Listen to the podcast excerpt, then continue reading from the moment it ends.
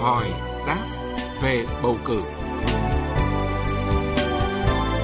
Hỏi đáp về bầu cử.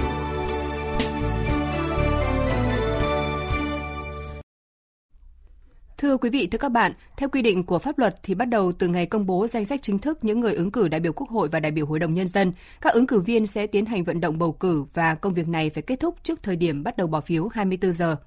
Cũng theo quy định của pháp luật, các ứng cử viên được vận động bầu cử thông qua hai hình thức, đó là gặp gỡ, tiếp xúc cử tri tại hội nghị tiếp xúc cử tri và thông qua phương tiện thông tin đại chúng. Vậy hội nghị tiếp xúc cử tri để vận động bầu cử được thực hiện như thế nào? Trách nhiệm của các cơ quan tổ chức đối với việc vận động bầu cử ra sao? Các hành vi nào bị cấm trong vận động bầu cử? Đây là những nội dung được ông Nguyễn Quang Minh, trưởng ban Dân chủ pháp luật, Ủy ban Trung ương Mặt trận Tổ quốc Việt Nam giải đáp trong chuyên mục hỏi đáp về bầu cử hôm nay. Bây giờ xin được mời biên tập viên Lê Tuyết trao đổi cùng ông Nguyễn Quang Minh.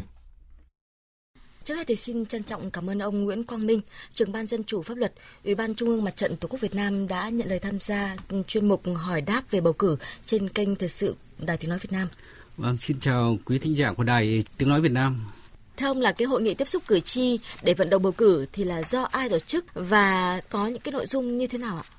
Theo quy định tại điều 66 của luật bầu cử đại biểu Quốc hội và đại biểu Hội đồng nhân dân thì Ban Thường trực Ủy ban Mặt trận Tổ quốc Việt Nam cấp tỉnh sẽ chủ trì phối hợp với Ủy ban Nhân dân ở đơn vị bầu cử tổ chức hội nghị tiếp xúc cử tri cho những người ứng cử đại biểu Quốc hội, ứng cử đại biểu Hội đồng Nhân dân ở cấp tỉnh. Thành phần tham dự hội nghị tiếp xúc cử tri này thì bao gồm đại diện các cơ quan tổ chức, đơn vị và cử tri ở địa phương. Ban Thường trực Ủy ban Mặt trận Tổ quốc Việt Nam cấp huyện, cấp xã phối hợp với Ủy ban Nhân dân cấp xã tại đơn vị bầu cử tổ chức hội nghị tiếp xúc cử tri cho những người ứng cử đại biểu Hội đồng Nhân dân ở cấp mình. Về thành phần tham dự hội nghị tiếp xúc cử tri này thì bao gồm đại diện các cơ quan, tổ chức, đơn vị và cử tri ở địa phương. Ủy ban Nhân dân nơi tổ chức hội nghị tiếp xúc cử tri có trách nhiệm thông báo về thời gian, địa điểm tổ chức hội nghị để cử tri có thể tham dự đông đủ. Về chương trình hội nghị tiếp xúc cử tri thì bao gồm các nội dung chính sau. Thứ nhất là tuyên bố lý do. Thứ hai là đại diện Ban Thường trực Ủy ban Mặt trận Tổ quốc Việt Nam cấp tổ chức hội nghị tiếp xúc cử tri, chủ trì cuộc tiếp xúc cử tri, giới thiệu và đọc tóm tắt tiểu sử của người ứng cử. Thứ ba là từng người ứng cử sẽ báo cáo với cử tri về chương trình hành động của mình nếu được bầu làm đại biểu Quốc hội, đại biểu Hội đồng Nhân dân. Thứ tư là cử tri có thể nêu ý kiến để đạt nguyện vọng của mình với những người ứng cử. Người ứng cử và cử tri trao đổi dân chủ, thẳng thắn và cởi mở về những vấn đề mà cả hai bên cùng quan tâm. Và cuối cùng là người chủ trì hội nghị sẽ phát biểu ý kiến để kết thúc hội nghị này. Vậy thì thưa ông thì cái trách nhiệm của các cơ quan và tổ chức đối với việc vận động bầu cử thì được thực hiện như thế nào ạ? Pháp luật hiện nay thì cũng đã quy định rất rõ cái trách nhiệm của các cơ quan, tổ chức đối với cái việc vận động bầu cử. Trong đó thì có những cái nội dung đáng chú ý như sau. Hội đồng bầu cử quốc gia có trách nhiệm chỉ đạo công tác thông tin, tuyên truyền và vận động bầu cử trong phạm vi cả nước.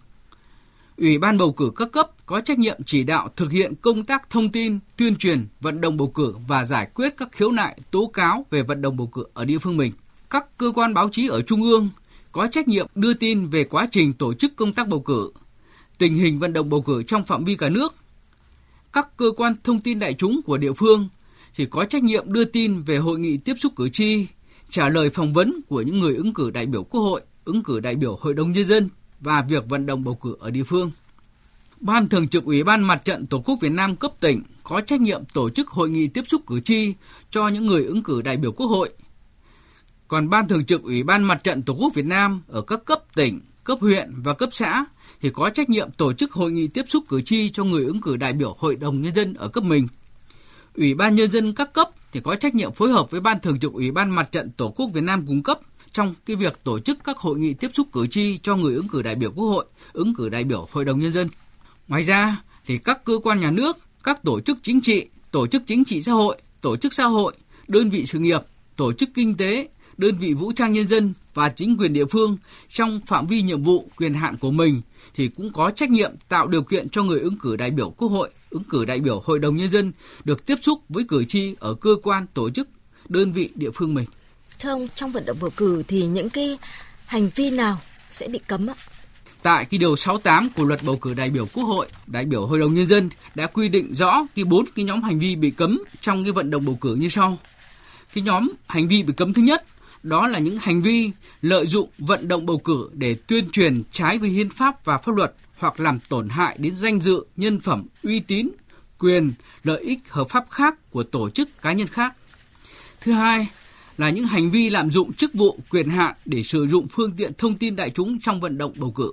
Thứ ba là những hành vi lợi dụng vận động bầu cử để vận động tài trợ, quyên góp ở trong nước và nước ngoài cho tổ chức hoặc cá nhân mình.